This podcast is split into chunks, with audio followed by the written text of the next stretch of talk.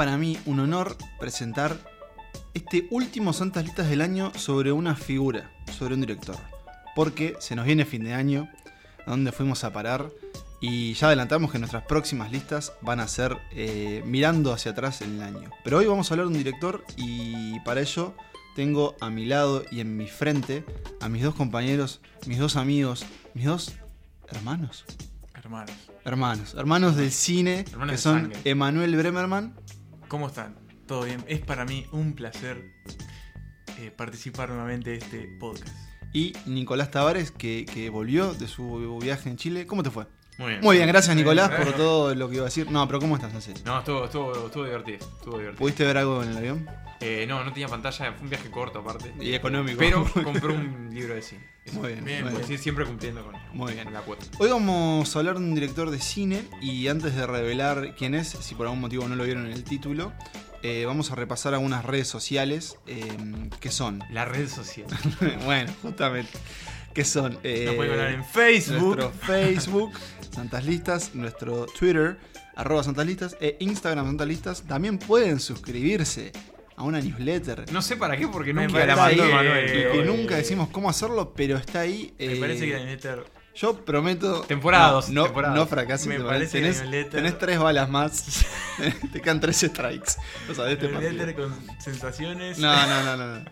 Eh, un, básicamente un servicio postal digital, eh, un boletín sobre nuestros capítulos que supo existir brevemente y que Manuel, Emanuel, eh, no Manuel, Emanuel prometió que va a regresar. Todavía tiene tiempo para cumplir con su promesa. estoy buscando la- el, el- el capítulo si no, podemos alatar que tal vez la temporada 2 venga con cambio de sí, conductor. eh, básicamente, de plantel. mano a mano entre Pablo y yo. Ahí está.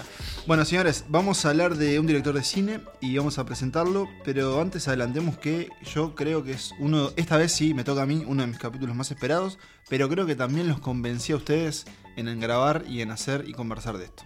Así que Sí, sin más sí. preámbulos, vamos a escucharlo. Fue proyeccionista de cine, trabajó para George Lucas y empezó su carrera como director de videoclips musicales. Dirigió algunas de las películas más significativas de los 90. Innovó en técnicas de postproducción y hasta es el creador de series como House of Cards y Mindhunter. En su doceavo episodio, Santas Listas repasa sus películas favoritas de David Fincher. David Fincher es eh, el director de cuyas películas vamos a hablar hoy. Y es un director. Es un director multifacético. Y a eso me refiero porque además de ser para mí un gran director de cine, también es un gran director de otras cosas. Pero Sí, creo no. que van a aparecer a medida que hablemos. Sí, sin duda. Em, nosotros hacemos listas y lo que vamos a hacer es un recorrido por su filmografía, no cronológico, sino en nuestro orden de preferencia, de nuestra película menos favorita de él hasta nuestra más querida. Y hay que aclarar que vamos a hablar de todas sus películas. Exacto, porque son justamente 10 exactamente. películas y por ahora no tiene ninguna otra en, en- en camino. Bueno, sí. Sí. ¿Cómo que no? Sí, tiene una. ¿Cuál? Y es una Eh, secuela. es una secuela. Se trata de Ah, Guerra Mundial razón, Z tenés razón. 2. Guerra Mundial verdad, enormes dos. dudas. Enormes pero, dudas, bueno, pero bueno. vamos a hablar, y ya que hablamos un poco de, de- de un género de- medio terrorífico como puede ser los zombies, viene a cuento con nuestro puesto número 10, que es Alien 3, también conocida como Alien al Cubo. Alguien al cubo, claro. Y es una película de 1992 y es la primera película de David Fincher. Y les voy a hacer la palabra a ustedes porque yo creo que ustedes no les gusta tanto esta película como a mí. No. Así que me parece que mejor que primero la tiren abajo y yo después la puedo subir un poquito. Dale. Eh, bueno, esta, esta es la primera película de Alien, eh, o sea, fuera de las manos de Ridley Scott. Sí. No, hasta tuvo Alien 2 con James Cameron. Es cierto, es cierto, tenés razón. Eh, lo, que, lo que pasa con esta película es que Fincher llega medio de rebote. Sí, es cierto. Es- es- había otro él- director que había no otro recuerdo, director. no recuerdo ahora el nombre de él, pero, pero sí, medio lo pelaron ahí. Sí. A, a poco de arrancar, Un poco ya, de arrancar, a ponerse- este, y creo que le pasó un poco eso, como que no supo encontrarse en, la película. Es la película que Fox eh, obviamente determina que quiere hacer esto una saga, un poco apresura la máquina para, Mm. para que sea una franquicia y lo que sucede es que tienen muchos problemas con el guion Claro. eh, y algunos dirán que se nota. Básicamente esta película, a diferencia de otras aliens, sucede en un planeta que es una prisión llena de violadores, criminales, fábrica, Una asesinos. especie de fundición. Sí, también, ¿no? que es un planeta entero. Sí. Y donde Somos cae... presos que trabajan. Claro, donde cae la nave de la última, con los sobrevivientes de la última Alien, se mueren todos y solo queda Ripley. Eh, y obviamente nuestro amigo el xenomorfo de alguna forma. Eh, para mí, yo sé que a ustedes no les gusta tanto, tal vez en comparación con, con la otra, las otras Alien. Incluso, espera, eh, a mí me gusta menos que la 4 que Bah, ustedes la odian. No, yo la 4 no la, Sí, no la no, a mí la ver. 4 me pareció A muy mí- divertida. A mí me parece que esta película tiene un montón de ideas interesantes, eh, incluso en la ambientación, en la temática, hay como una religión dentro de, dentro de ese Sí, como planeta. ese mundo de la prisión. Creo que maneja el, el horror bien y, y creo que para ser la primera película de Fincher es más que digna y, y de hecho no es, no es de las que yo menos quiero, ya voy a decir cuál es porque va a aparecer. Eh, y básicamente, bueno, lo que se dio es que David Fincher, para quien no sepa, fue un director y es un director de videoclips. Él, em, Claro. de hecho, Empezó con. eh, no empezó tanto No, ahí, sino no. que ahí se formó y él empezó, voy a decirlo brevemente, no sé si ustedes sabían, en trabajando en, en I- ILM, Industrial Light Magic, que es la compañía de efectos especiales creada por George Lucas Claro. en Star Wars. Y de hecho David Fincher, un joven David Fincher, en vez de trabajar en, en- o sea, en vez de ir a estudiar a la escuela de cine, se fue a trabajar ahí y trabajó en el regreso de Jedi. Ahí va. Ah, mirá, Ese- no ahí- y ahí como que también adquirió un amor por los efectos especiales, Claro. que creo que después se va a ver en su- sus Sí. películas. O sea, se fobió bien. el Se fue bien. Exacto. buena escuela. Sí. Después hizo una gran carrera en, en- en videoclips, entre trabajó, no sé, para Michael Jackson, Para Madonna, Sí. eh, o sea, haría- haríamos un podcast aparte Claro. con eso. O sea, se formó audiovisualmente ahí y llega acá con un director joven que el estudio podía manejar y él, yo leí una entrevista que él decía algo bueno que es, a mí me habían aconsejado que no trabajara con mis amigos y, y dice, en cambio lo que te pasó es que vas a un, un lugar con un montón de profesionales que no te, no te respetan Claro. como, como lo que tiene que ser un director que es básicamente el, El que manda. el maestro de orquesta. Claro. Entonces, bueno, por ahí capaz que hay los problemas, no solo en el rodaje, sino que la hacen a la película un poco más Y después pareja. también tuvo un montón de reediciones la película, ¿no? De montajes, Sí, cortes, sí, recortes. Y sí, eso, eso se, se nota. Había un perro, había un perro que es medio clave en un momento. La versión que yo vi no había ningún perro. No, está el perro. En Bueno, la la, versión que que yo yo vi, no bien. había Yo, vi la versión del director. Hay claro. dos versiones. Claro, sí, De hecho, del, perro eh, voy a hacer un adelanto, así que cualquier cosa, si no la vieron, adelanten el, esto, unos segundos. El perro es, es de donde sale el xenomorfo. Claro, Claro. bueno, la versión que yo vi no es así. ¿Y dónde aparece? De un No toro, aparece. una cosa no, no un aparece. bicho que está está. colgado ahí. Bueno, muy extraño. Eso es Alien 3, la primera película de David Fincher y nuestro puesto número 10. Vamos ya al puesto número 9, que es La habitación del pánico. Y acá damos un salto de 10 años, porque Sí. nos vamos al 2002 y esta es la película que va a preceder a... Bueno, va, va- perdón, va a seguir unos años después de su gran éxito. O sea, para que sepan, antes de revelar cuáles son nuestros puestos adelantes, acá tenemos ya un Fincher establecido. Sin duda. Querido por los estudios. Con eh, dos grandes películas. con dos grandes películas de muy buen recibimiento también. sobre- no tanto en la taquilla en algunos Sobre todo casos, crítica, sí. pero de crítica y en los estudios. Así que La habitación del pánico. La habitación del pánico, exactamente. Que es una película que surge de, de una serie de, de noticias, digamos. O sea, estamos hablando de 2002, posterior al- a los atentados de 9/11. 11 de septiembre en Nueva York. Este, y la ciudad de Nueva York está un poco como paranoica. De hecho, esta película se ambienta en Nueva York. Y se empiezan a hacer en los apartamentos eh, habitaciones de pánico, justamente. Como, como pequeños bunkercitos dentro de los apartamentos, más lujosos, obviamente. Este, y se convierte como una especie de moda en Nueva York. Y eso es lo que toma Fincher para, para la premisa de esta película, que básicamente es una madre que es Jodie Foster y su hija que es Una joven. una jovencísima Kristen Stewart, sí. Kristen Stewart. Este, se mudan a un nuevo apartamento que tiene una habitación del pánico. Y en esa habitación hay un dinero escondido que ellas no saben. Entonces una noche llegan tres ladrones, entre los que se cuentan Forrest Whitaker y Jared, Jared Leto, Leto. eh, que bueno, vienen a buscar ese dinero este, y Mm. generan ahí como una, una situación de secuestro, entre comillas, Claro. con estas dos. Claro, Es- es un- y de- es un Claro, thriller. Es un thriller, ahí va. Y, y su título revela eh, lo que sería como el gran acto de la película, Claro. que es esa Esa habitación, del habitación del pánico. pánico es como el eje de todo. Que yo creo que, que cuando la vi nunca había visto, no sabía que existían. Claro. Eh, que en las casas los estadounidenses, digamos, con, con un gran potencial socioeconómico, podían tener eso. Que es básicamente un refugio claro, dentro de tu hogar. contra todo. Claro, no subterráneo. Uno de los ladrones, Forrest Whitaker, es, es como un experto en ello. Claro, es un, em- es un empresario de la empresa de seguridad que está en la Claro. casa, digamos, que vende un poco el.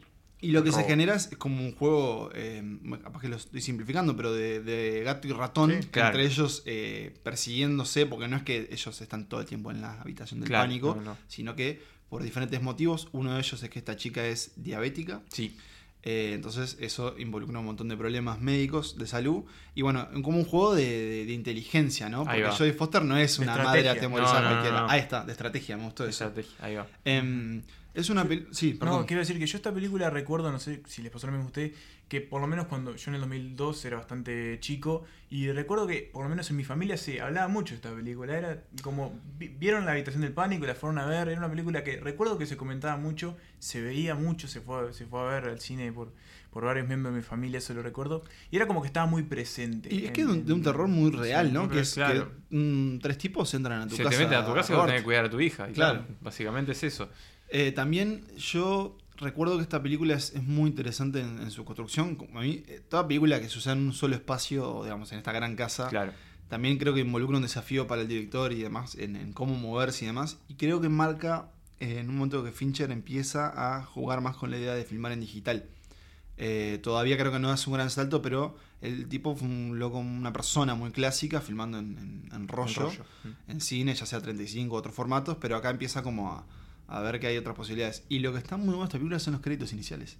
Sí, Que no sé si recuerdan que es- son planos de la ciudad, es Nueva York, ¿no? es Nueva York. Nueva York y los nombres de los actores como unas Como unas entre los grandes- edificios. Claro, como entre los edificios, pero como si fueran estructuras gigantes. Claro. Este, él hace muy buenos créditos. Hace o buenos sea, sus créditos. películas Sí, tienen muy tienen buenos buenos créditos. Sí. Y es una película bastante oscura también. Este, porque bueno, más allá de que transcurre de noche, está como siempre todo muy en sombra y en penumbra. Sí, bueno, es Y un eso poco le da el tono como- de él, ¿no? Es el tono un poco opaco todo- de las Claro, él es un director bastante Bueno, sombrío, entre comillas. sí, este, y lo pero en que- esta película se nota mucho. Y lo que hace mucho, y se va a notar en otras, él juega, no sé si es muy clásico la palabra, pero juega mucho con la iluminación Sí. dentro del set. Es un tipo que le importa mucho. Yo imagino que eso debe ser por su carrera de video, director de videoclips. Juega mucho con cómo afectan las luces dentro del rodaje. Claro. Hay cosas, hay otros directores que apostan más a una postproducción. Sí, Pero él como la que las luz luces, natural, claro. Hay varias luces- escuelas. Claro, las luces son otro factor más. Y ya que, per- permitime antes que, que- que estamos hablando de los aspectos técnicos que él pone, que siempre a disposición en sus películas, hace poco vi un ensayo, yo la verdad no lo sabía, y es que sus películas son muy caras por el CGI que utiliza, a pesar de que no son películas de grandes efectos especiales, Sí. para retocar a la imagen que él Sí. tiene. Él eh, en- eh, trabaja mucho en la postproducción de, de sus películas y utiliza mucho el CGI, que son los efectos especiales, los retoques, claro, para mejorar lo que se ve en pantalla.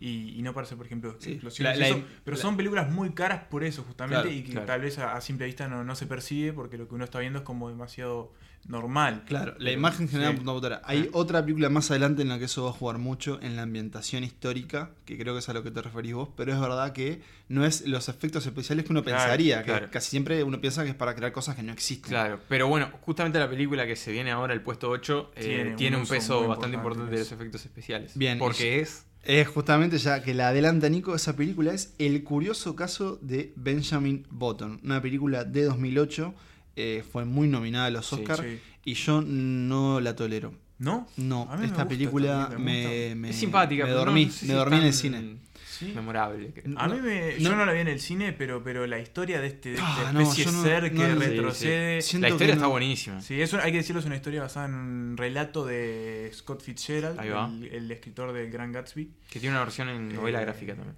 Ah, mira, no lo Sí. sabía. Y es un hombre que nace viejo, o sea, con el cuerpo de un viejo, digamos, la mente de un bebé no es tan así, pero para simplificarlo, y a medida que él va creciendo, Sí, su cuerpo... O sea, biológicamente retrocede Sí, y psicológicamente avanza como una persona normal. Claro, exacto. Que es, Sí. Bueno, no, justamente- su cuerpo, su cuerpo no retrocede, su cuerpo avanza y su mente, o sea, su mente envejece y su cuerpo se rejuvenece. Claro. ¿Qué es eso? mi- Se hace Claro, el proceso ahí va. inverso de lo que una persona normal. Claro. Brad Pitt es un bebé viejo, Ahí que, va. que es un bebé por dentro, y después... eh, no, primero es un viejo chiquito.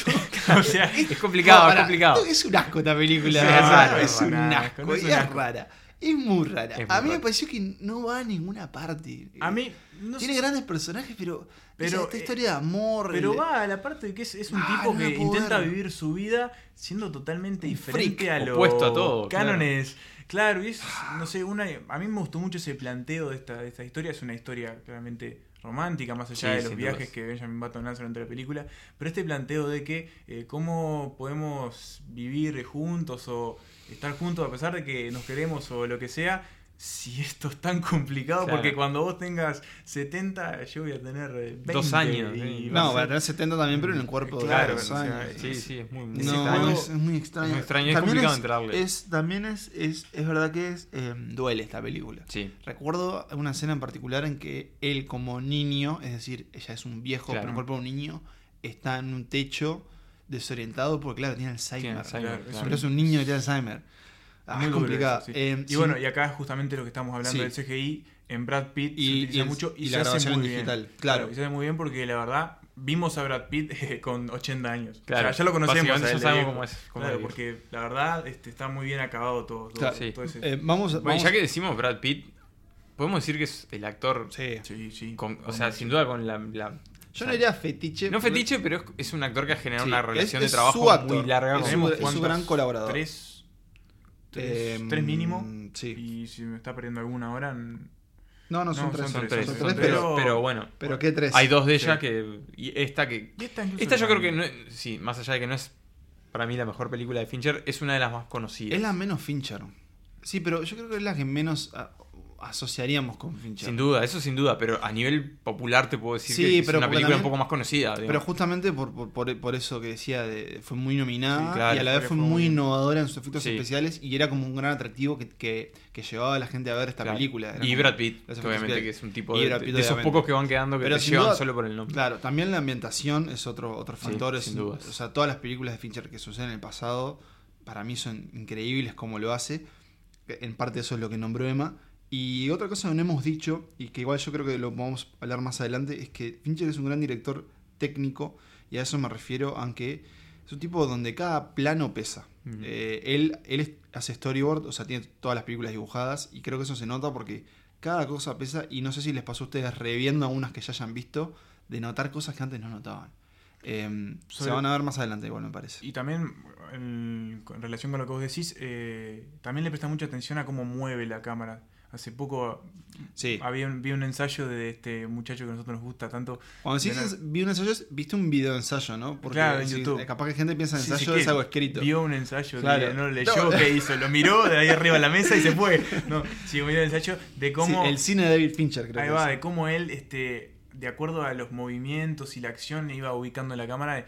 Y es algo que no te, tal vez no te das cuenta, pero sí ejerce como una especie de atracción y que no puedes dejar de ver. De- Para mí, sí, y lo, más, y lo más interesante, ya antes de pasar al, al puesto número 7, es que, como, como verán, vamos descubriendo como esas cualidades que tiene él. Es un director muy, muy particular, y pienso, por ejemplo, y lo veo acá en la biblioteca, en un Stanley Kubrick. No, no quiero compararlo directamente, pero es un tipo que sabes que tiene una afición por tal tipo de, de disciplina visual, o le gusta hacer tantas cosas con los actores, que también lo podemos nombrar más adelante. Eh, pero ese es un tipo que como que se fue formando y adquiriendo, su, para mí, su propia identidad. Claro, y, sí, se ve, creo que acá en esta propio, filmografía. Sí. Tiene- Hoy- es un director con un estilo muy Claro, propio. hoy una película eh, se puede decir que es de Fincher. Claro, Claro. sería como un autor, un Sí. autor, como dicen. Creo que igual llegó a decir que no le gusta eso. Bueno, porque es un tipo que debe, tipo debe estar de- relimado eh, claro, por, sí. por la industria, pero bueno. Sí. Vamos al puesto número 7 y para mí, creo que para nosotros, este grupo de jóvenes que hacemos esto, es una de las sorpresas y es Al filo de la muerte, también conocida como The Game. Exactamente. Que en mi caso era la única que no, había visto. visto. antes de esta, de esta lista. Y la verdad que me sorprendió. Yo no sé por qué. Por el póster, no, no había visto nunca un trailer, no había leído su argumento, nada. Por el póster o el nombre o lo que sé, me imaginé algo, no sé, algo bancario, de alguna estafa sí, tiene o algo. una así. Bueno, Y- hay algo de eso. Sí, pero la verdad que me encontré con una película que, bueno, vamos a decir, eh, está interpretada por Michael Douglas y Sean Penn. Este, y lo que plantea la película es una especie de organización que eh, va a organizar un Valga juez. la redundancia. que organiza, ¿verdad? Sí, una empresa que. Para que dice- pasó la moto. Sí, el Ya se delivery. Se nos fue la moto. Eh, que organiza una especie de, de juego que no le dicen qué va a pasar en el juego a Michael Douglas. Michael Douglas es un tipo muy aburrido por su vida, Es un millonario. súper exitoso, pero a la vez súper Soli- y fracasado y solitario. solitario. Fracasado emocionalmente, digamos. Sí, y lo que le dice esta gente, de, el hermano le viene, che, te contraté este juego porque esto te va a cambiar la vida. Claro. Y bueno, el tipo al principio dice... Un bueno, John Penn te está de langa. Sí, Que arranca que y de la- Siempre que- que está en escena está de Está langa. Y que aparece cuatro veces en la No, sí, película. sí, sí, pero por eso, cuando aparece siempre está como, ¿qué hacer? Así que, te, se Sí. prende un pucho y bueno, no se puede fumar. Si vos sos el dueño. Está de langa John. Sí, un sí. joven John Penn. Y un joven Michael Douglas que... eh, Bueno, no tan más joven, que ahora. Más joven que ahora, duda. Sí, verdad. Un joven John Penn y un, y un Michael Douglas. Un Michael Sí, Douglas. porque la película que Eh, decirlo es del 97. Y ¿no? esto es, de nuevo, otra película de suspenso. de suspenso Porque, porque ¿qué va a empezar a pasar? Cosas extrañas que tienen que ver con este juego. Y, Que y- nunca se sabe para dónde va. Claro, este y juego. qué es lo real y qué no. Claro, y, y- y qué es lo que tiene que hacer Michael Douglas para ganar o perder en este juego? Nunca está claro.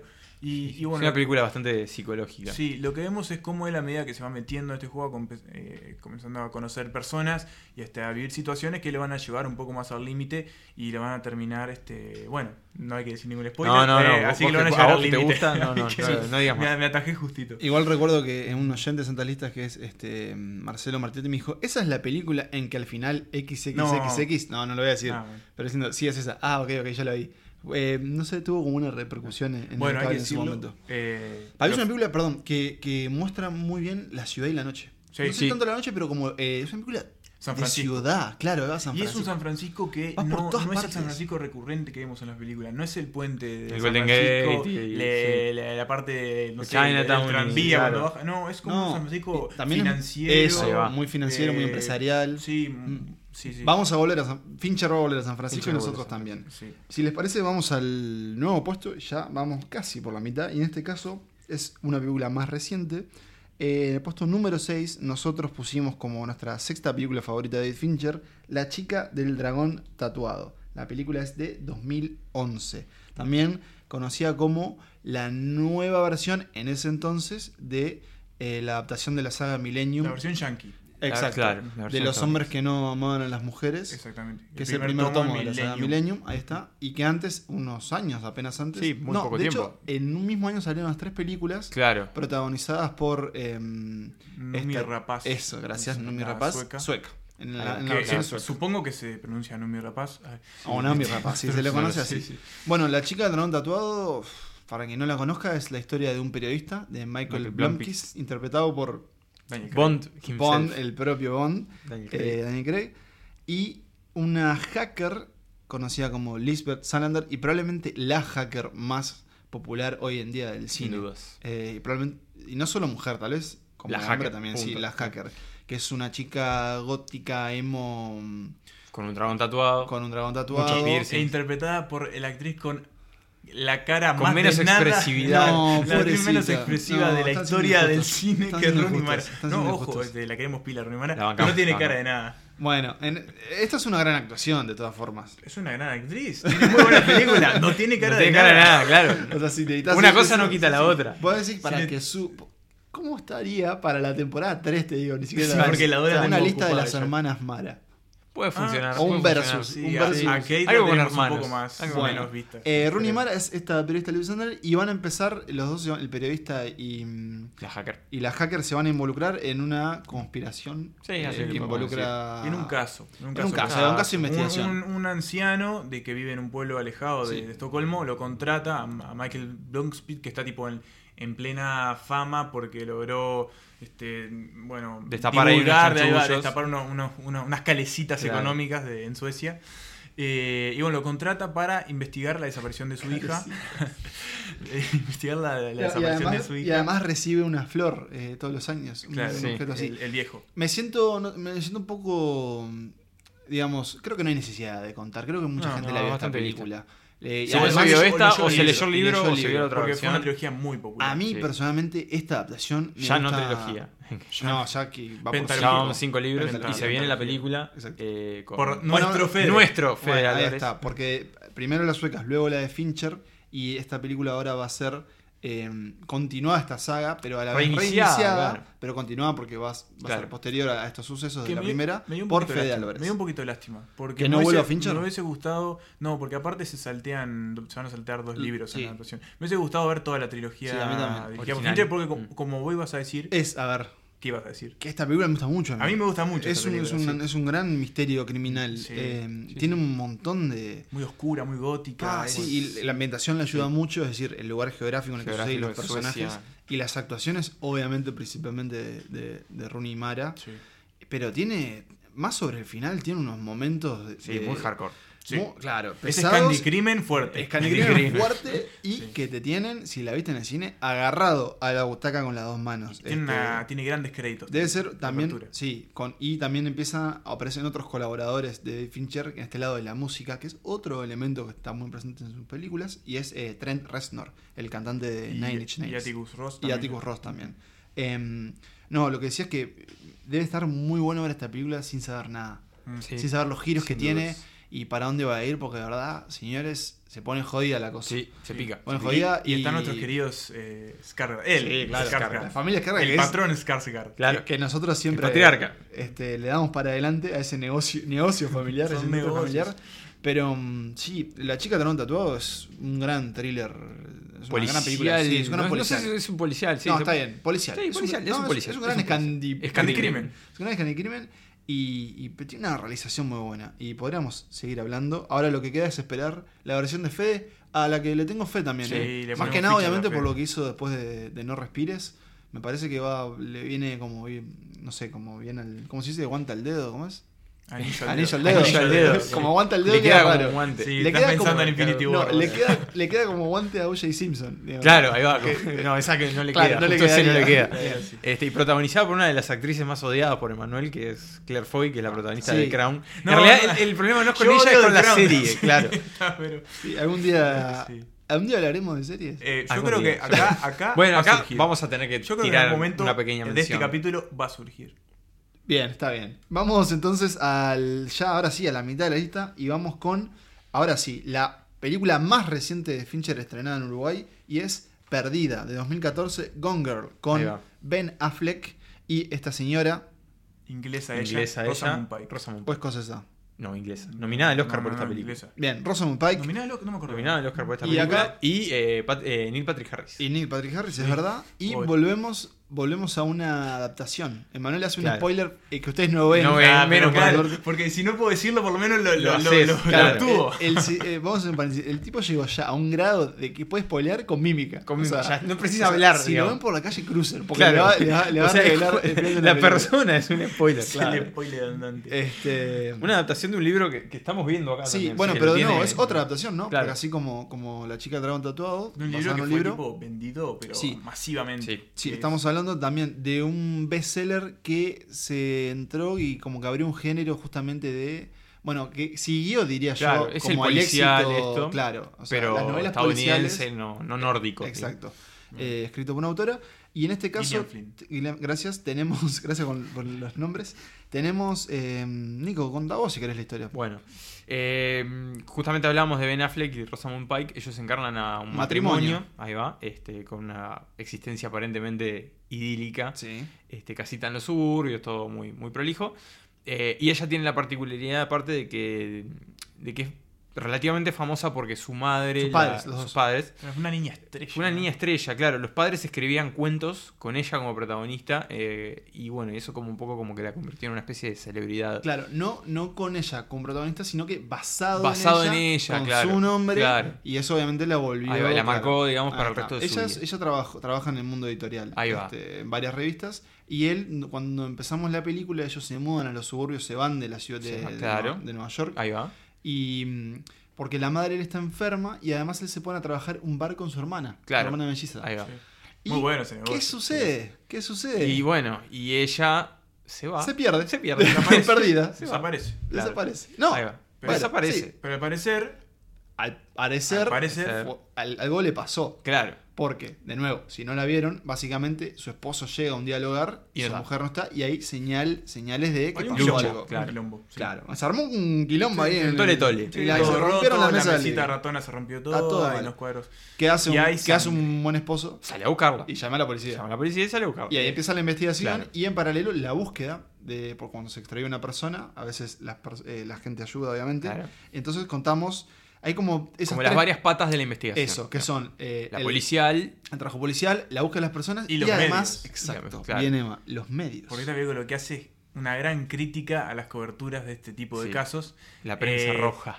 Y tiene un- atosigando al- a Ben Affleck a- Eso. al máximo. Tiene una, una escena en donde Ben Affleck, que yo creo que por eso Fincher lo eligió, porque sabe que este actor lidió con esa parte o sea, de su carrera, con, con ese tipo de prensa, con esa sobreexposición. Es una escena que no sé si ustedes recuerdan en una conferencia de prensa, en donde está el cartel de El cartel Busquen a Amy. claro. Y Él él saca está serio, foto. le está sacando foto y en un momento se acuerda que tiene que sonreír y sonríe con una sonrisa Re muerto falsa. por dentro. Sí. Me acuerdo que la hermana va a hacer algo tipo, agacha la cabeza tipo, No, no, no, no, loco. que aparte ¿qué todo el es?". mundo empieza a decir, bueno, este es claro. Bueno, eso es lo que pasa. Bueno, ¿qué va a pasar después, señores? Por, de nuevo, si no las vieron, la película va a ser un giro de 180 como, como pocos giros 180 Como pocos ahí. giros. Que no lo vamos a contar. No, No, lo vamos no. a contar. Dejemos por acá. Eh, yo había leído el libro antes. Yo lo leí después. Yo no. Y igual, de todas formas, la película que tiene algunos cambios logra ser. De nuevo, es Fincher. Sabe hacerlo. Fincher sabe hacerlo. Pero gracias, tiene pocos Nico. cambios, ¿eh? Se nota el Sí, sí, O sea, es muy Sí. fiel, incluso en ese gran giro que hay, este, porque es muy marcado.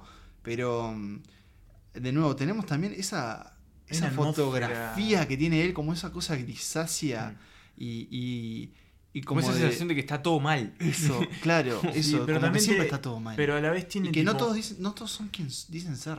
tiene momentos visualmente que están buenísimos, por, por ejemplo, en los flashbacks, cuando están en esas especie de tormentas de invierno que van para afuera, está la nieve. Claro, porque vemos a la, a la pareja de ellos. se conocen, Claro, sí, porque Claro, en realidad Vemos cuando, como la historia de la pareja. claro, y cuando empieza la película ellos no están muy bien. No. Pero entendemos que en el pasado, claro, y además en el pasado eh, básicamente era una pareja muy enamorada. Claro. Em, Y la película se pone muy turbia. después. sí, como suele, suele pasar con Fincher. Pero Perdida es una gran película. Yo creo que va a ganar reconocimiento con el tiempo. Sí, sin duda. Em, pero también toca otros temas que él ya viene, o sea, ya viene tratando y es justamente lo que pasa en nuestras cabecitas, ¿no? Que a veces no es lo mismo que vemos.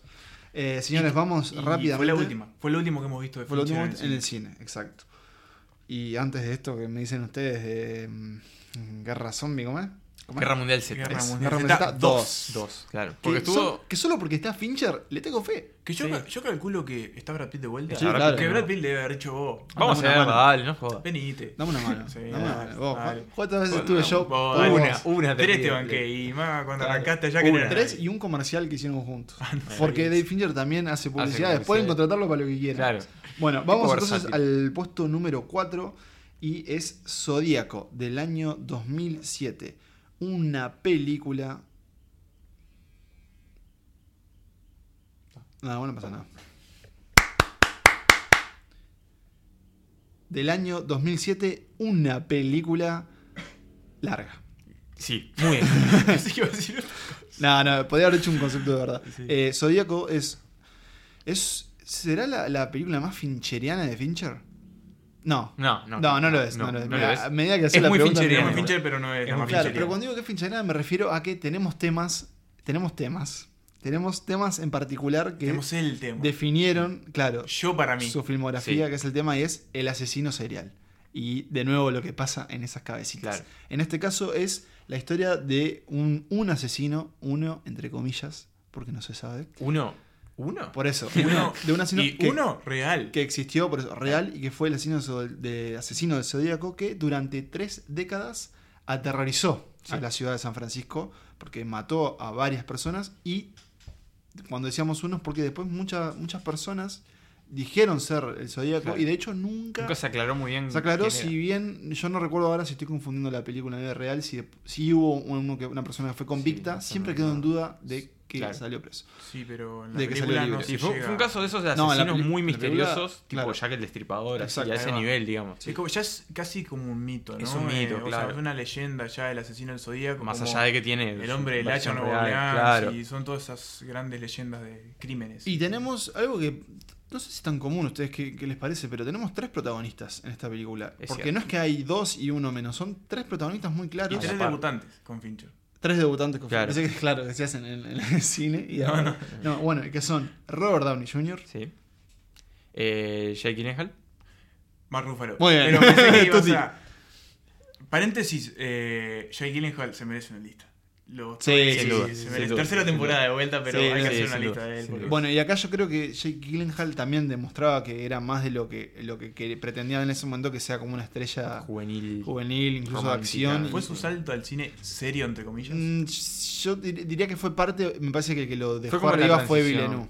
Sí. Pero no estamos hablando de Jake Gyllenhaal, No, sino que estamos no. hablando de Fincher y de esta película en donde tenemos bien. policías, periodistas y Dibujantes. dibujantes y dibujante. asesinos seriales. Ahí va. Y tenemos tres horas de una historia que también sucede durante varias décadas y que, como dijo Emanuel, utiliza mucho la tecnología para justamente recrear ese San Francisco. Exactamente, para recrear este, la ciudad y también para el, el marcar como el tono de la historia, en el sentido de, no sé si dieron cuenta ustedes cómo van cambiando los colores a medida que pasa. Sí, el cierto. tiempo. Y eso es parte de lo música. eso es parte de lo que él hace con esta tecnología de postproducción, porque obviamente los colores del ambiente no cambian. No cambien, claro. no, no. Pero tenemos tonalidades más amarillas, más oscuras, dependiendo. La película arranca muy amarilla, termina con unos tonos bastante oscuros. oscuros, y sí. un poco es como el termómetro de lo que está pasando. ¿No les hizo acordar a todos los hombres presidentes? Para mí hay, Bueno, hay una- no sé si es una influencia directa, pero Sí, hay como, de ¿no? Hay de- Más como en las sí. redacciones, Sí, sí, pero sí. como, como es de una la- cuestión de época y compartida. como de la atmósfera también, y como, Sí. como esa Sí, acá hay una investigación. atmósfera mucho más turbia. ¿no? Sí. Claro. No, no digo tan turbia cuando, cuando estamos con estos personajes tratando de descifrar y básicamente en su obsesión, o sea, ahí me refiero específicamente, Sí. ¿no? Como, como Más como, claro, como la cabeza metida en el Sobre tema. todo el Claro. personaje de Downey Jr. Sí. Sí. Sobre aquella, recuerdo aquella escena. Gran de- roba escenas en esta Mm. película. Aquella escena que él está en la, en la cabaña, aquella cerca del lago y cae Gyllenhaal, el personaje de Gyllenhaal y empiezan a hablar sobre. Ya bastante tiempo después que prácticamente abandonaron la, el- La investigación, investigación claro. sobre el. Porque bueno. igual, además de seguir estos tres personajes, Fincher nos va a mostrar eh, algunos de los asesinatos y son muy difíciles de ver. Sí. Yo recuerdo uno en particular que es en una pareja que está haciendo un picnic. ¿No? Tenemos en una, esa especie de, de- de campo Sí, de americano. este, De bien- Parque Bosque. Claro, bien amarillo. Y allá, allá arriba, eh, allá arriba en el, en el montecito, en la calle, adentro, al lado de un árbol, hay un señor encapuchado parado. Y ahí se te ponen los pelos de punta porque sabes que esa pareja no va a terminar bien el picnic. Y otra cosa con lo que también juega bastante justamente con el tema esto de ponerte los pelos de punta, es ya cuando empieza a mostrar los posibles, lo que Claro. serían los posibles, y aparece el personaje este del actor de Fargo, que ya nunca me acuerdo el- su nombre, pero que es enorme y la verdad que mete demasiado Mete- sí, tiene una presencia muy. Eh, John Carroll Lynch, o creo que es algo así el nombre del... Bueno, que es algo que pasa, eh, ya que estamos con asesinos seriales, es algo que pasa en su en la serie que, que acaba de estrenar. en Capaz lo me dice que era Joe John Carroll John Lynch, Carroll sí. Lynch, sí. Sí, es verdad, no nombramos. eh, gran nombramos, parte de bueno. esta motivación de Fincher fue Es justamente el por eso. estreno de una serie en Netflix eh, creada y dirigida por él, que es Mindhunter, que también trata sobre asesinos seriales, Asesinos seriales altos. altos, grandotes. Bueno, y esto es justamente lo que decíamos, está desde Ed Kemper, Ed Kemper que que es un asesino serial real, se y roba que la aparece ahí en la serie Claro. y también mete una presencia muy jodida. Claro, y en Mindhunter eh, él se explora como el origen de este concepto del asesino Claro. serial, que acá en Zodíaco ya está establecido. Está más establecido, claro. Pero bueno, eh, lo interesante creo de esta película es que en un momento el, el guionista no creía que Fincher aceptara hacer esto porque se parecía que se tocaba mucho con una película que va a aparecer más adelante. Eh, pero a él le interesó y se embarcó. Y de todas formas, igual él llegó a decir hace poco que sentía que había traicionado un poco a su audiencia. justamente al contar estas tres horas y, la- no vamos a revelar cierre. algo. No hay resolución. Claro, no tiene cierre. no tiene cierre. Pero bueno, esta historia tampoco lo tuvo. No tuvo. Fue Por- fiel a la historia. Y eh. por, es por, considerado por muchos porque eh, leí eh, rankings y eso como la mejor película de Fincher. Muchos consideran como su mejor Sí. película. Bien, puede ser nosotros no para coincidimos. Puede ser nosotros que sea técnicamente, digamos, la sí. mejor, pero no. Claro, es así como creo que Benjamin Button tiene mucho en lo técnico, creo que acá también y en las actuaciones Claro, de, de los sí, tres sí. protagonistas. O sea, como película puede ser mejor, Sí. para nosotros No, no, claro. Y, y para Ruffalo es un gran papel también. Para Ruffalo también. Vamos eh, entonces al puesto número 3, ya entramos al podio y vamos con una que para mí está muy bien en este puesto Sí. y es La Red Social de Social Network, una película de 2010 que trata sobre algo que usamos todos los días. Pero cada vez menos, Cada vez creo. Bueno, puede ser. Ustedes millennials, tal vez yo Pero usando. no, no, está muy presente y cambió radicalmente Cambió todo, la manera cambió en la todo. que nos Porque comunicamos. justamente Es la historia de red- Facebook. La red social. La red social. Eh, tal vez hoy no sea la más popular en Yo otros creo que países. siendo. En Uruguay sí, en otros países ya, Ha por decaído lo menos en los jóvenes, pero Sí. es justamente Facebook y su creador, Mark, Mark Zuckerberg. Zuckerberg. ¿Su creador o...? Y- bueno. Es Y ahí el conflicto.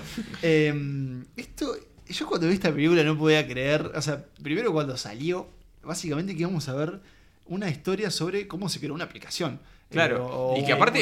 Y que involucraba una una- historia legal. una historia legal. Sabíamos que había chanchus. Y una película de 2010 cuando Facebook, digamos, que se masificó Claro. apenas uno o dos Claro. años antes. Y acá en Uruguay, Y acá en Uruguay Te diría que en el 2010, recién ahí, 2011. claro, se Y hay que decir que esta película es, es una maravilla. Sí, o sea, es realmente atrapante en cada, uno, en cada uno de sus secuencias. Desde la primera, que es, eh, es una conversación entre Mark Zuckerberg y Rooney Rooney Mara. Mara, porque de hecho ella después de su papel, ahí la- eh, Fincher la conoce y después va a protagonizar La chica de lo tatuado, pero en donde ella decide dejarlo.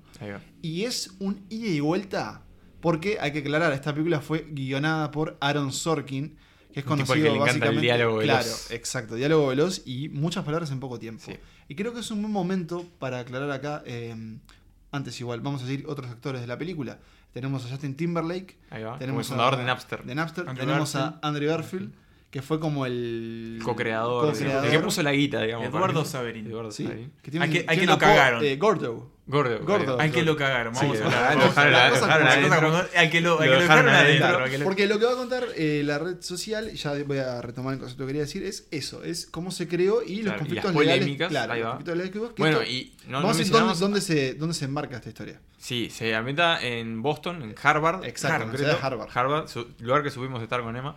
Este, y también están ahí Que no no supimos estudiar, no, no, no, no claro, existe, sí, no, pero Un semestre. Un semestrito. Eh, está Armie Hammer que hace de dos personajes. Porque Sí. básicamente encarna a Los- gemelos. los gemelos llaman Winklevoss. Winklevoss. Que bueno, son los que demandan a Mark Y son Zuckerberg. como la, la elite de Claro, Harvard, la elite de Harvard. Claro, son tipo. Lo, lo- como se dice en Estados Unidos, los WASP, este, los White eh, Anglo-Saxon Protestant. Eh, exacto. Este, son dos tipos de mucho dinero, este, que los vemos compitiendo en carreras de, de remo ahí por el, Claro, por el río Charles.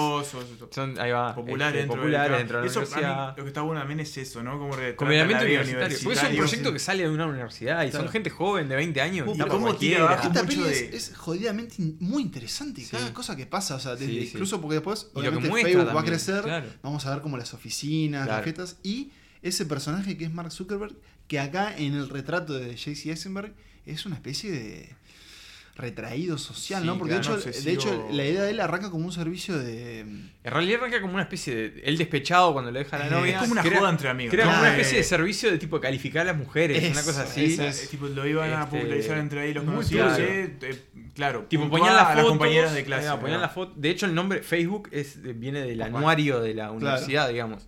Este, y es eso, como pone la foto, una descripción y la gente comenta. Este, y de ahí, bueno, después se creó el monstruo, ¿no? El monstruo que sí, que sigue hasta el día de hoy. Y mm, ahora que sí. le el- llenó los bolsillos a Zuckerberg. Sí, y mm, el concepto que quería retomar es justamente en esa secuencia inicial en donde Rooney Mara y mm, Jesse Eisenberg conversan eh, en un bar tomando una cerveza. Básicamente él no le da pelota. Eh, Fincher es un director que hace muchísimas tomas, pero muchísimas. Estamos hablando de que por una escena te puede hacer 60 tomas. Y eso, eh, piensa en un actor, ¿no? Una línea o dos, tres, lo que sea, las líneas que sean, esa conversación hay muchas, hacerlas una y otra y otra y otra vez. Y eso no es para cualquiera. Y de hecho es como una de las cosas que se volvió características de él, también de nuestro amigo Kubrick, que también le gustaba filmar mucho.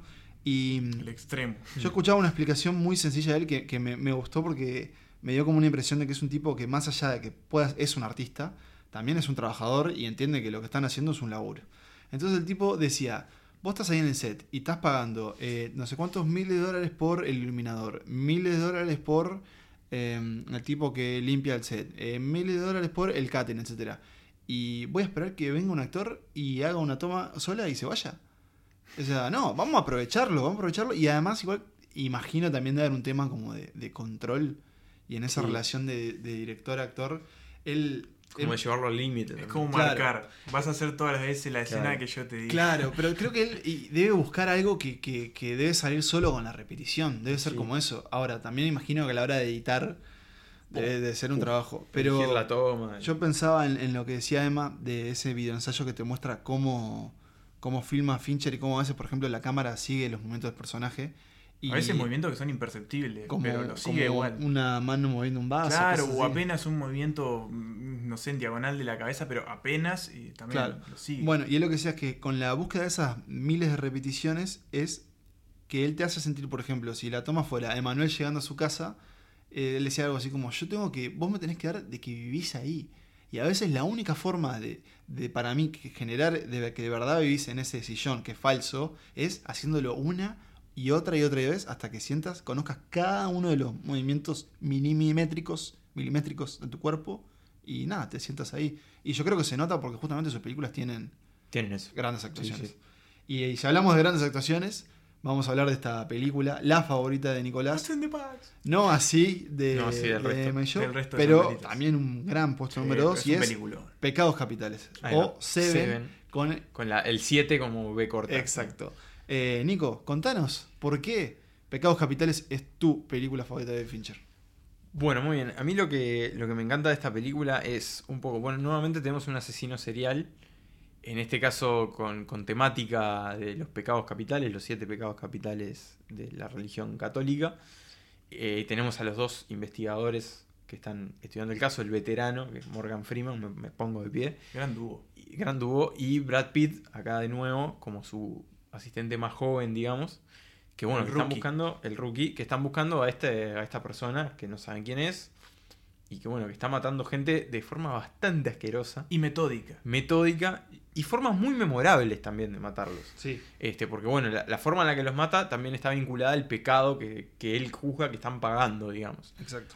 Por es, ejemplo, muy, es muy creativo. asesino. muy creativo. Demos un, un ejemplo nada más, que es uno de los más asquerosos, que es la, la persona que, que- que mata por eh, gula, Es un asco.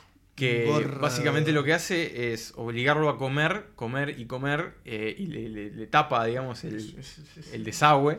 Este, cuestión de que el hombre no pueda, no pueda expulsar, entonces termine reventando literalmente de tanto, de tanto comer. Como eh, revela Nico, esta película no es apta para, no es apta para cualquiera. no, para el ojo sensible. Eh, y bueno, no nos olvidemos de. Para mí tiene uno de los mejores finales. sí. Sí. Este, no lo vamos a decir, pero incluye esa famosa frase de What's in the box que hay en la caja. Este, porque bueno, se produce el in the enfrentamiento. llorando. Claro, que la dice Brad Pitt, que está llorando desesperado. Morgan Freeman que le pide que se calme de alguna forma. Y el No, asesino que se revela. Este, que, que, bueno, es un actor que anda en. Ah, Está bueno, complicado. está complicado, vamos a decirlo, es Kevin Spacey, es que Spacey. Y yo está. creo que, creo que Eh. en esta película podemos hablar sin spo- eh, con spoilers, porque es, Con es spoilers. imposible. Sí, no bueno. No, y sí, sí, el, que. Creo que hasta que no la vio, sabe. No, pero lo que tiene. No, no, bueno, eso podemos guardarlo igual. Yo Claro. me refiero a que, por ejemplo, en esta película, el asesino se va a revelar. Claro, Va a aparecer un sabemos día en quién la es estación. Y dice, soy yo. Y el Y va a asesino decir- gana. ¡Detective! Claro. No, primero le dice, Detective. Detective. Y cuando no le da bola, le grita, soy yo. Y el asesino gana. Claro, podemos decir que el malo gana. El asesino logra asesinar al- con los siete pecados capitales, Sí, que era lo que él pretendía. Del Claro, principio. logra cumplir su misión, Em, digamos. Como una especie de ángel de la muerte. Claro, es una cosa muy turbia y muy macabra, pero que sin embargo funciona muy bien. Este, y que Fincher lo hacen funcionar muy bien, también más allá de las actuaciones que tiene Sí. y de la historia que cuenta. Este, yo creo que es eso, es como una obra maestra también del policial y del cine de, de asesinos. Sin duda. eh, y además, no sé qué creen ustedes, pero ¿no les parece que esta es en realidad la primera película de Fincher?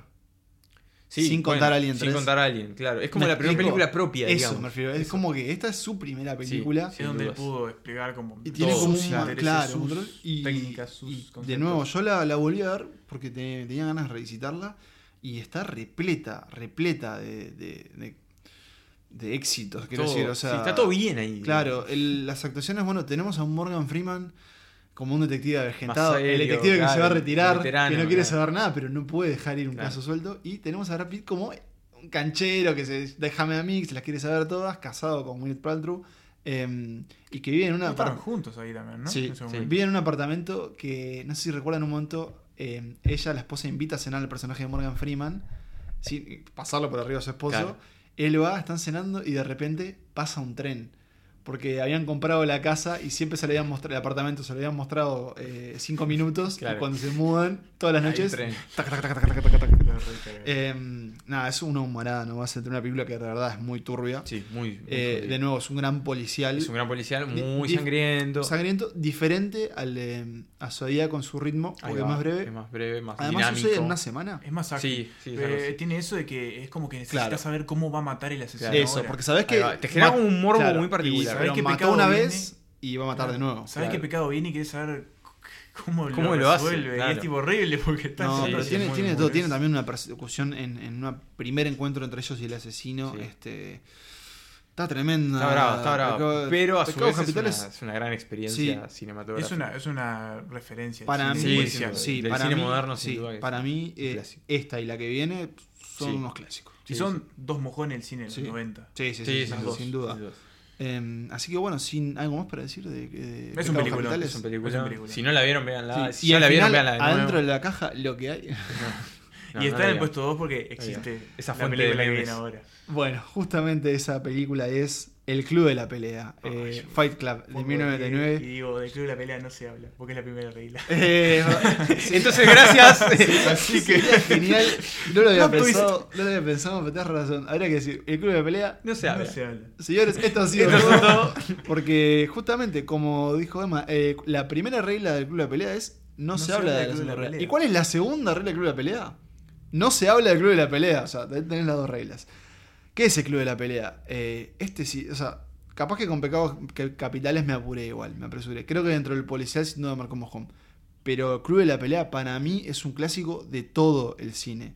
Porque Estoy es. Estoy muy de acuerdo. es una película que está repleta de ideas, de logros visuales, logros de guion, Y de conceptos. de conceptos de actuaciones. Y es una película que podés ver varias veces y es imposible que te aburra. Siempre hay algo más para ver y sin duda es mi favorita de David Fincher y creo que es su mejor película. Eh, para mí es su mejor película. Sí, sí. Yo Vamos, eso sí, eso por sí. las dudas. Es mi favorita también. Y. Si no la vieron, eh, esta película ¿De qué trata de un oficinista interpretado por Edward Norton, cuyo nombre no conocemos, simplemente es él, El o el narrador, porque lo- él narra la el película, narrador, sí. que va a conocer a un sen... Que va- tiene una vida de mierda. tiene una vida... Encima sí, se muy explota, explota el apartamento de él. Es adicto a los muebles de Ikea, es a- empieza como a obsesionarse con ir a grupos de autoayuda, pese a que él no tiene eh, ninguno de, los de las enfermedades, claro. de los trastornos que esas personas tienen. Y va a conocer a dos personas en su vida. Una es Marla Singer, Elena Bonham Carter, eh, Carter, que también es otra persona que asiste a estos grupos sin padecer estas enfermedades. Y a Tyler Durden, un, un vendedor de jabones, o sea, también fabricante de jabones, Trabaja en un cine. edit- eh, monta, no, ¿cómo se diría? Proyec- Proyeccionista. proyeccionista. Y, y bueno, básicamente, Un anarquista. con, claro, con quien va a fundar el Club de la Pelea, que es una reunión en donde los hombres se reúnen a pelear. Eh, eso es solo la superficie de esta película, porque en realidad es mucho más. Y está basada, hay que decirlo, en un libro de Chuck Palahniuk. Sí. Que tiene su secuela también. Sí, sí, sí, su secuela en cómic. Cómic. Eh, lo puedes poner en la newsletter, Emma, eso. Sí, sí, sí. Sí. No, Sí, el, sí. libro, el, el libro es espectacular. Pero a ver, ¿por qué, ¿por qué el Club de la Pelea nos gusta tanto? Porque. No sé, que está todo. Está todo no, no es que esté todo Fincher ahí, sino que es, es como re- completamente revolucionaria en sus ideas. Incluso me, me sorprende que Fox. eh, Otro gran giro al final. Otro gran giro Otro al gran final. giro. Y que Eh, para mí tiene uno de mis finales favoritos y creo que, Sí. no sé, me tatuaría el final de la No, película y, acá. y- pero Y- si repasamos algunas cosas nomás, el arranque, que es eh, desde las células del, del protagonista, para después salir, ver su frente y después ver que está eh, Encañonado. la- encañonado, exactamente, por una pistola. Y bueno, no sé, las escenas del club de la pelea. Tenemos. ¿Qué más tenemos? Eh, bueno, el encuentro de ellos dos, todas las conversaciones entre los dos. Y Esa- todo lo que esa- es Brad. La vida que llevan Brad en esa casa muy toda. bien, claro. La vida que que llevan en esa trabajo. casa toda destruida. Exacto. La influencia que tiene Marla sobre los dos. Cómo él se va enroscando en eso del club de la pelea. Y quiero contar algo. eh, después de esta Estoy en un club película- de la pelea. Formé un club Después de de esta pelea. película empezaron a surgir muchísimos Sí, clubes de, de la verdad. pelea en Estados Sí, de Unidos. verdad, de reales. verdad. Lo cuenta Chuck Palahniuk En el- en novela. el prólogo del libro. Hay que decirlo, la, la segunda parte de la novela es bastante metanarrativa. La Ah, segunda. como muy Eh, consciente incluso de- aparece Palahniuk en el libro. Una cosa extrañísima. Pero. mm, Pero yo fue- por ejemplo, tuvo una influencia tremenda. Y además, a, a nivel visual, tiene, tiene unos, unos cambios de cámara en donde, por ejemplo, la cámara se mete en, en la basura, en el detalle de la basura, sale y va a la oficina. O, por ejemplo, te muestra cuando hay unas camionetas con bombas en diferentes rincones y vuelve el protagonista. Qué sé yo, la música Visualmente también no es una película del 95.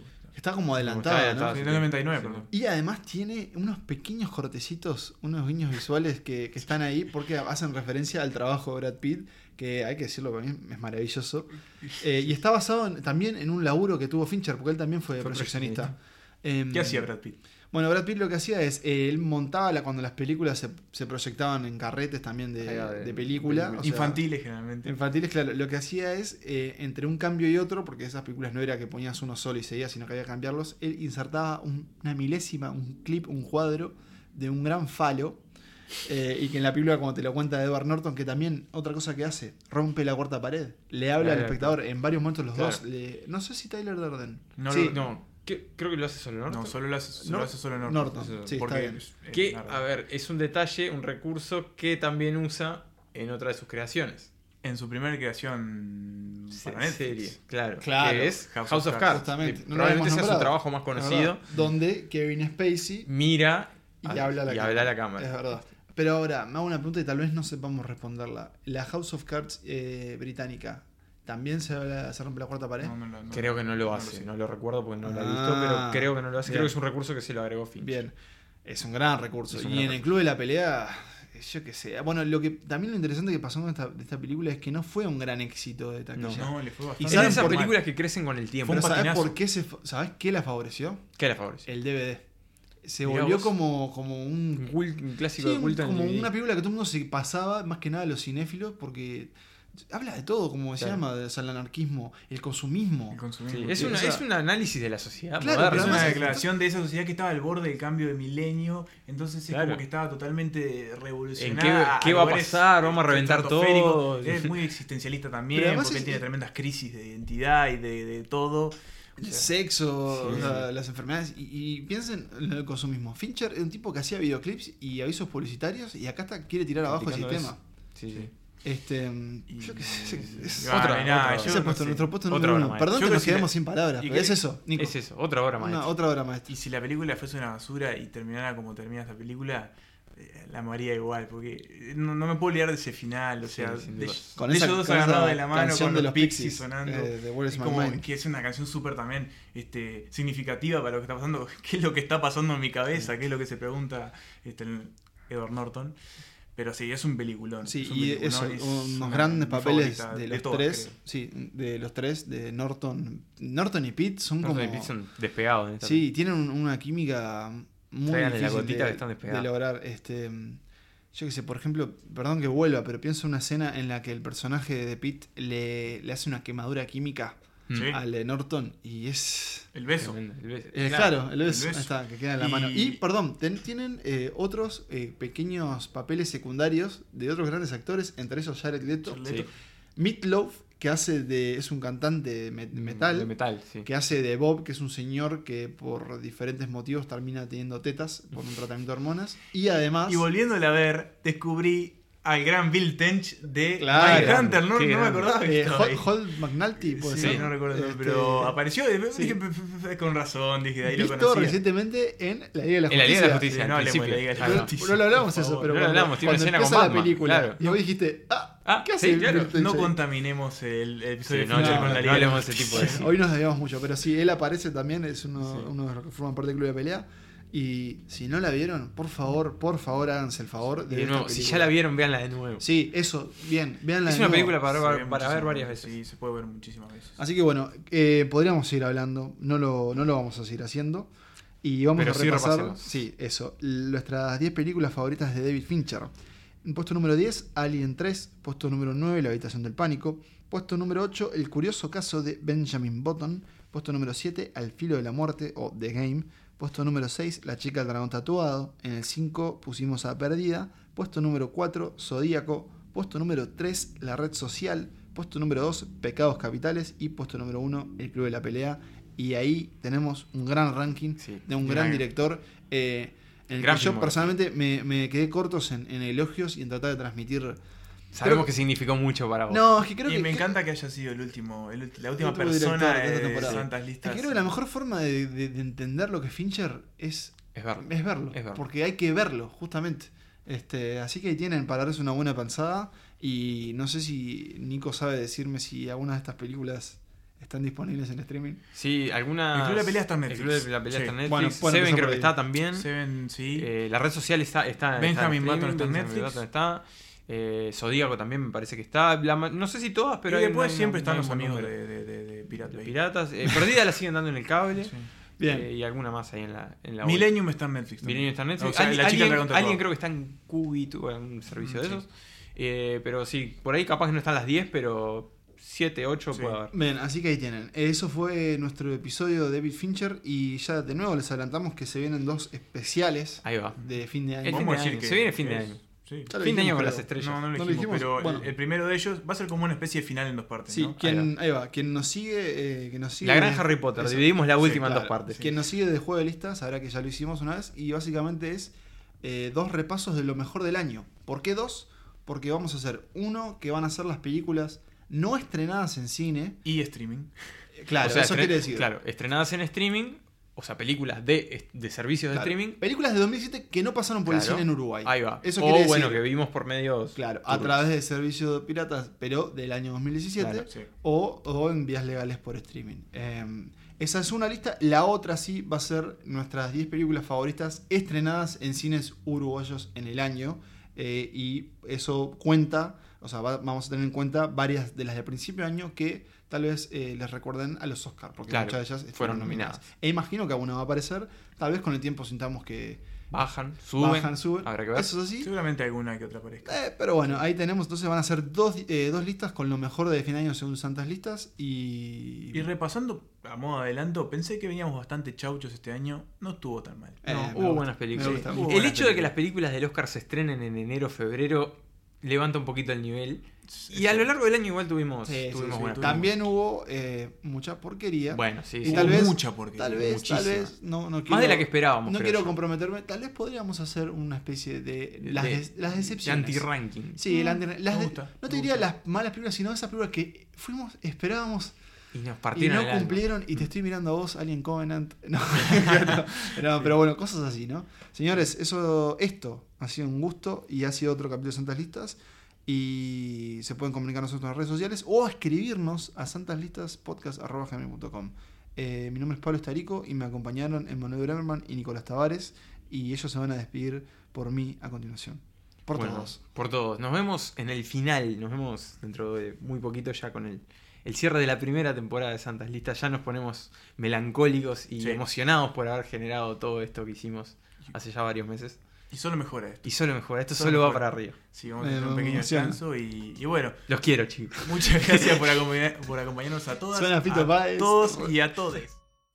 Santas Listas es un podcast creado, producido y conducido por Emanuel Bremerman, Pablo Estarico y Nicolás Tavares. Nuestra música es utilizada bajo licencia Creative Commons y procede de www.bensouth.com.